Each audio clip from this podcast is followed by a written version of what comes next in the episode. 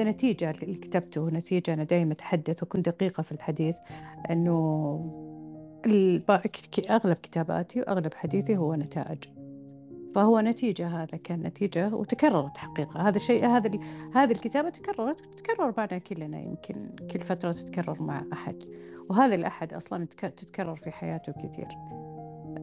فكتبت أنه لا يستغرق سقوط الأشخاص من جميع الأماكن بوقتا طويلا، أتفرغ تماما من أحدهم بشعور أنه لم يمر يوما في حياتي، يسقط سقوطا مدويا لكن من غير صوت ولا صدى. لماذا؟ لأن وجوده بالأساس كان عبء نفسي، وانتهائه فرصة جيدة للتخفف. في هذه الكلمات فيها قوة حقيقة. ليش قوة؟ لأنه أنت لما تصل إلى مرحلة أنك تتخلى، التخلي حقيقة قوة جبارة. التخلي قوة جبارة، مو أي أحد يقدر يتخلى. ونتائج التخلي يعني عادة تكون، يعني ضريبة التخلي ضريبة مو بسهلة أبدا، يعني بالذات على الشعور. دائما أنا أفرق بين الشعور، يعني النتائج اللي تصير، في نتائج شعورية مشاعرية داخلية وحاسيس ومشاعر، وفي نتائج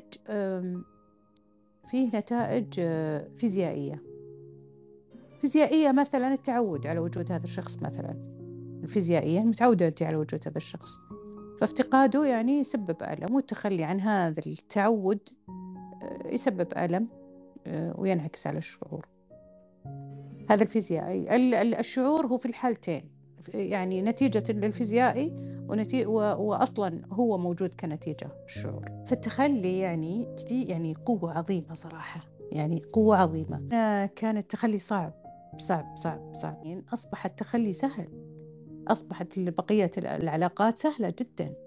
يعني كيف هذاك التخلي المؤلم، الدرس العظيم، الدرس العميق اللي أنا عشته، عطاني قوة هائلة ما لها مدى. فأصبح أصلاً الانتقاء حاد جداً، والقبول حاد جداً، والاشتراطات عالية جداً، وبالتالي الخطوة اللي بعدها بعد القبول وبعد السير قليلاً، يعني في عادي، في يوتيرن اليوتيرن دايم حاضر. ليش؟ لأنه أنت مش قد العلاقة، أنت مش قد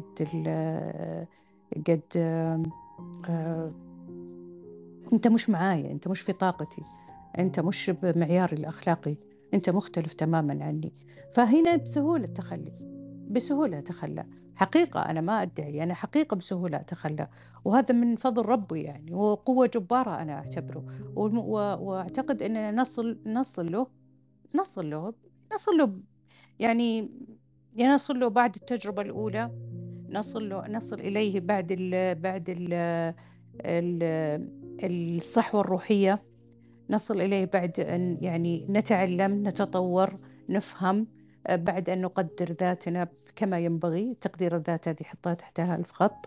بعد أن نتصالح، بعد أن نعيش السلام، بعد أن نضع الحدود، بعد أن نرسم الخرائط، بعد أن نحد الحدود، بعد أن نقفل الأبواب.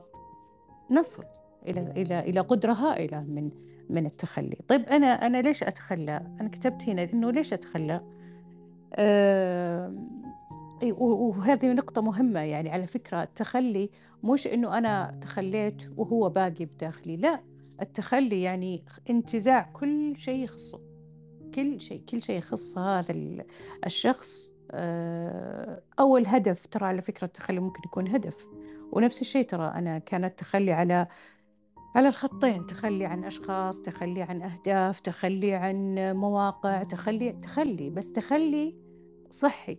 يعني أنا لما أتخلى انتهى الموضوع تماماً، يعني كأنك تمسكين الشيء المعنوي هذا، مش فيزيائي، معنوياً، وتحرقينه ويكون رماد ويكون بالهواء، يعني لا يمكن جمعه. هذه الفكرة عندي. ليش؟ لأن هذا الشخص أو هذا الهدف نفرض أنه هدف مشروع، هو مشروع يعني، لأنه كان عبء نفسي، أرهقني، تعبني،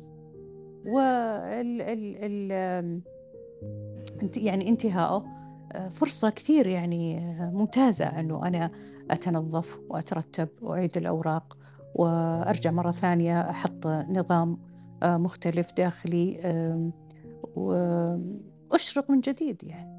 فالتخلي قوة وقدرة، لكن لازم يكون على أساس.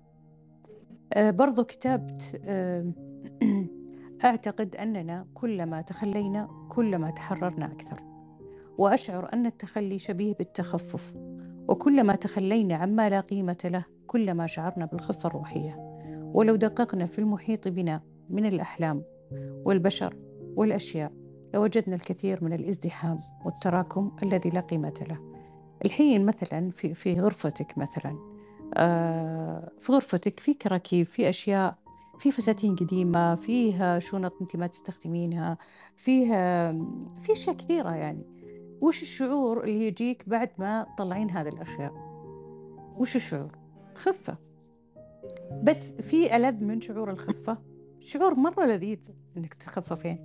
نفس العملية لما يطلعون من حياتك أشخاص أصلا أنت كنتي معاهم، تشعرين بالثقل بروحك، في طاقة غريبة، في وجود في وجود ثقيل، ويطلعون هذول من حياتك، سبحان الله تشعرين بخفة روح، وكأنك كذا غزال كذا ينطف بكل حرية كذا. أنا أشوف يعني أشوف الشعور هنا. فالتخفف كثير مهم، تخفف من الأشياء، تخفف حتى الأحلام حطوا تحتها 1000 خط. أحيانا نتعب أنفسنا، أكتافنا من حمل هذه الأحلام الثقيلة التي لا تتحقق أصلا لا تتحقق. في أحلام ما تتحقق حقيقة، أقعد أحلم إنه ولا يصير. طب وش الحل؟ أتخفف منها. ليش تخفف منها؟ عشان يجي شيء أحسن منها. طبعا هذه أشياء طاقية وحقيقية يعني، مش بس يعني سواليف، لا مو بسواليف. فالأحلام نفس الشيء، حلمك اللي ما يتحقق واللي تسعين كثير له وبابه ما ينفتح، اتركيه حقيقة غير مأسوف عليه. يعني الباب اللي تطرقينه ما يفتح. طيب هو يقول لك أنا ما أبي أفتح لك. ليش ما يفتح لك؟ لأن ما في خير لك. لو في خير لك انفتح، لو كان يناسبك انفتح، بس هو ما يناسبك اتركيه، روحي باب ثاني. والأبواب كثيرة على فكرة، الأبواب في الحياة كثيرة. هذا المشروع ما نجح، اتركيه، لا تتعلقين فيه، روحي المشروع الثاني. هذا التخصص ما نجح، اتركيه، روحي تخصص ثاني. لا تحطين في بالك عامل الوقت أبدا، ولا حساب ولا الحسابات. هذا الشخص ما ناسبك، اتركيه، في 7 مليار مدري 8 مليار. هذه الصديقة ما ناسبتك، اتركيها عادي، ما في مشكلة. إذا هذول الأشخاص إذا ما يضيفون لك سعادة، إذا ما يضيفون لك محبة، إذا ما يضيفون لك سلام، إذا ما يضيفون لك شيء إيجابي، اتركيهم حقيقة. ترى والله العظيم ما في فايدة، ما منهم أي فايدة ما في. بالعكس أحيانا بس يستنزفونك. اللي يشرى واللي يبي واللي يحاسب واللي يعاتب واللي مدري إيش. طب ليش؟ والله ما خلقنا لهذا، والله العظيم ما خلقنا لهذا. احنا مخلوقين عشان ننبسط ونستانس ونسعد ونفرح، هذا الأساس بالخلق. وعلى فكرة الآية اللي تقول خلق الإنسان في كبد ترى لها تفاسير مختلفة، مو لازم إلا نتمسك بالتفسير التراثي أبدا. فيه تفاسير مختلفة. الله خلقنا سعداء، مو بصحيح أننا تعسى أبدا. فإحنا أحيانا نكرس التعاسة بتمسكنا بالأشخاص. طيب هذول الأشخاص أصلا وش هم؟ دول الأشخاص وش طاقتهم؟ وش وعيهم؟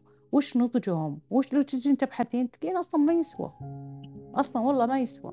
فنتخفف يعني، نتخفف ونعتاد على التخلي، بس التخلي الأخلاقي يعني. التخلي دائما أرجع أنا أقول إحنا تحت مظلة، كل كلامي تحت مظلة الأخلاق. يعني مو معقولة إني أنا عندي شخص زين وفي حياتي صديق مثلا جيد وأسعد معه كثير لحظات، لكن تصدر منه بعض التصرفات ما في مشكلة عادي. أنا أوزن بالميزان، ما أتخلى يعني عن أشخاص مثلا 60% كويسين 60% رائعين، لا أنا أتخلى لما يكون 60% سيء، يعني هي حسبة معينة. فالفكرة أنه أنا مع التخلي، بس التخلي الأخلاقي. لكن أنا يعني أنا أخلاقيا لا يمكن أتخلى عن صديق جيد أو صديق في حياتي له أثر، وصديق حتى لو كان أثر يعني الآن مثلا سلبي، وجود مو بسلبي أنه يؤذي، لا يعني أنه ما يسوي شيء، بس في الماضي سوى، هذا أخلاقيا أتمسك فيه وأعطيه وأحبه وأكن له كل التقدير لما سبق، وهو أبدي في حياتي، هو أبدي في حياتي. بس يأذيني لا.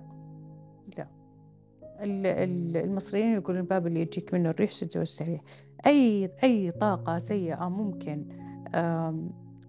تكدر علي أو تنكد علي أنا في غنى عنها مش ما كانت.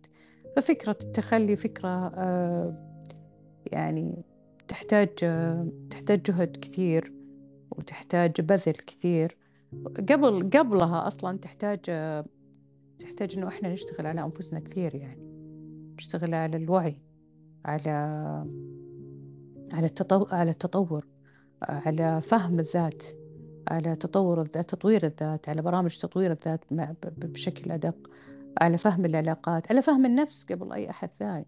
نفهم أنفسنا، نفهم ذاتنا، نفهم الحياة، نفهم التفاصيل، نفهم البشر، نفهم الأشياء الكبرى، نفهم التبرير، ليش وعشان إيش، وأصلا يعني فكرة التبرير كامل ليش وليش موجودة.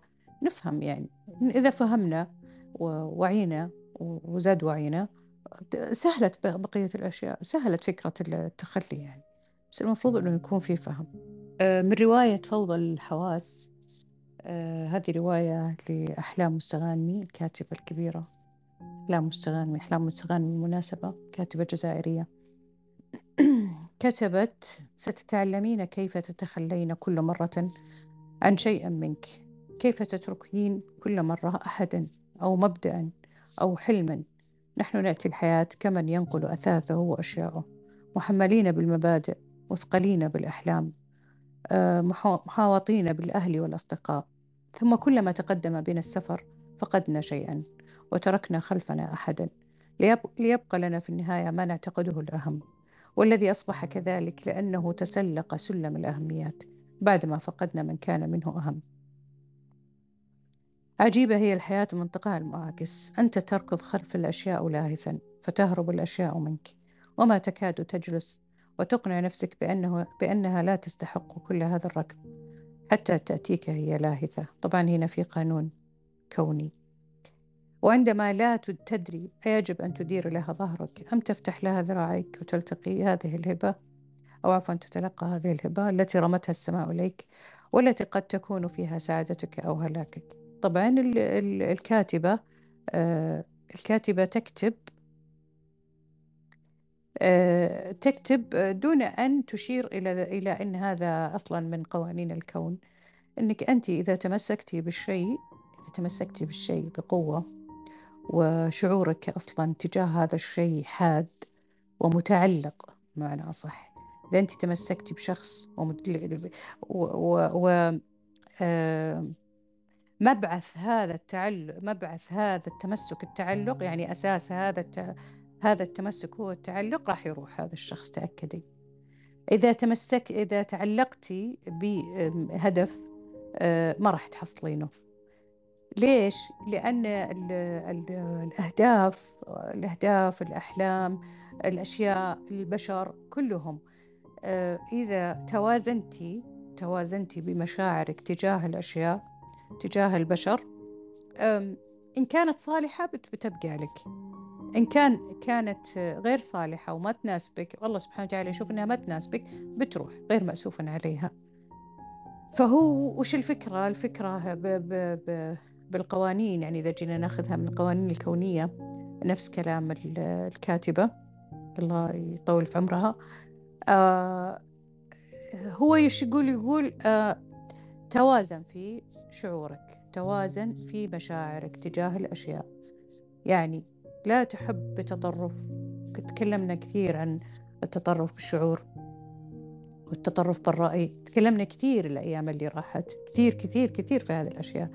طيب نرجع نقول أن التطرف بالشعور، التطرف بالشعور اللي هو التعلق، نتائجه دائم مؤذية على الإنسان، دائم مؤذية.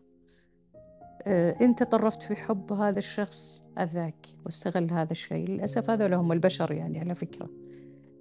بتتأذى وبتستنزف، ويعني بيتركك بحسرة وألم ما لها حد، وتعاقب سبحان الله بالشيء اللي أنت تعلقت فيه. أنت تعلقت بحلم واستعصى عليك، يعني بذلت له بذلت لهذا الحلم الغالي والنفيس، وما صار برضو. وش كمية الإحباط اللي أنت بتعيشها في حياتك. فهو جاء تطوير الذات عشان يقول لنا لا، توقفوا هنا وتوازنوا وتعاملوا مع الأشياء، وتعاملوا مع الأهداف، تعاملوا مع الأحلام، تعاملوا في العلاقات مع البشر بتوازن، بتوازن. بس التوازن أصلا التوازن لازم يكون أنت مشتغلة على فكرة التوازن بداخلك من قبل، أصلا من قبل أنت لازم تكونين متوازنة، ولازم يكون داخلك مليان يعني ممتلئ بالسلام أو تسعين للسلام أو محبة للسلام، تعيشين السلام. لأن السلام نعتقد أنه قاعدة يعني مرة صلبة، ويعني هذه القاعدة أو هذه الأرض خصبة يعني تنتج الزهور، الزهور اللي من ضمنها التوازن، ومن ضمنها تقدير الذات، ومن ضمنها الشعور بالأمان، ومن ضمنها مشاعر كثير إيجابية. بعدها تنطلقين عاد إلى أنك يعني تدخلين الحياة من الباب الواسع، الباب المشرق، يعني في علاقة جيدة، في هدف يتحقق، في نمو معرفي، في أشياء كثيرة. طيب، فتكلمت عن بنفس الفكرة، فكرة التخلي. كنت أقول أتقنت فن المغادرة، كانت إحدى أهم مهاراتي هي الطيران بعيدا، حتى حينما كنت بلا أجنحة لم يغادرني أحد، كنت الأسرع في ذلك. ربما هي ليست بمهارة، لكني في النهاية كنت دائما أنقذ ذاتي من الخسارات الأكبر.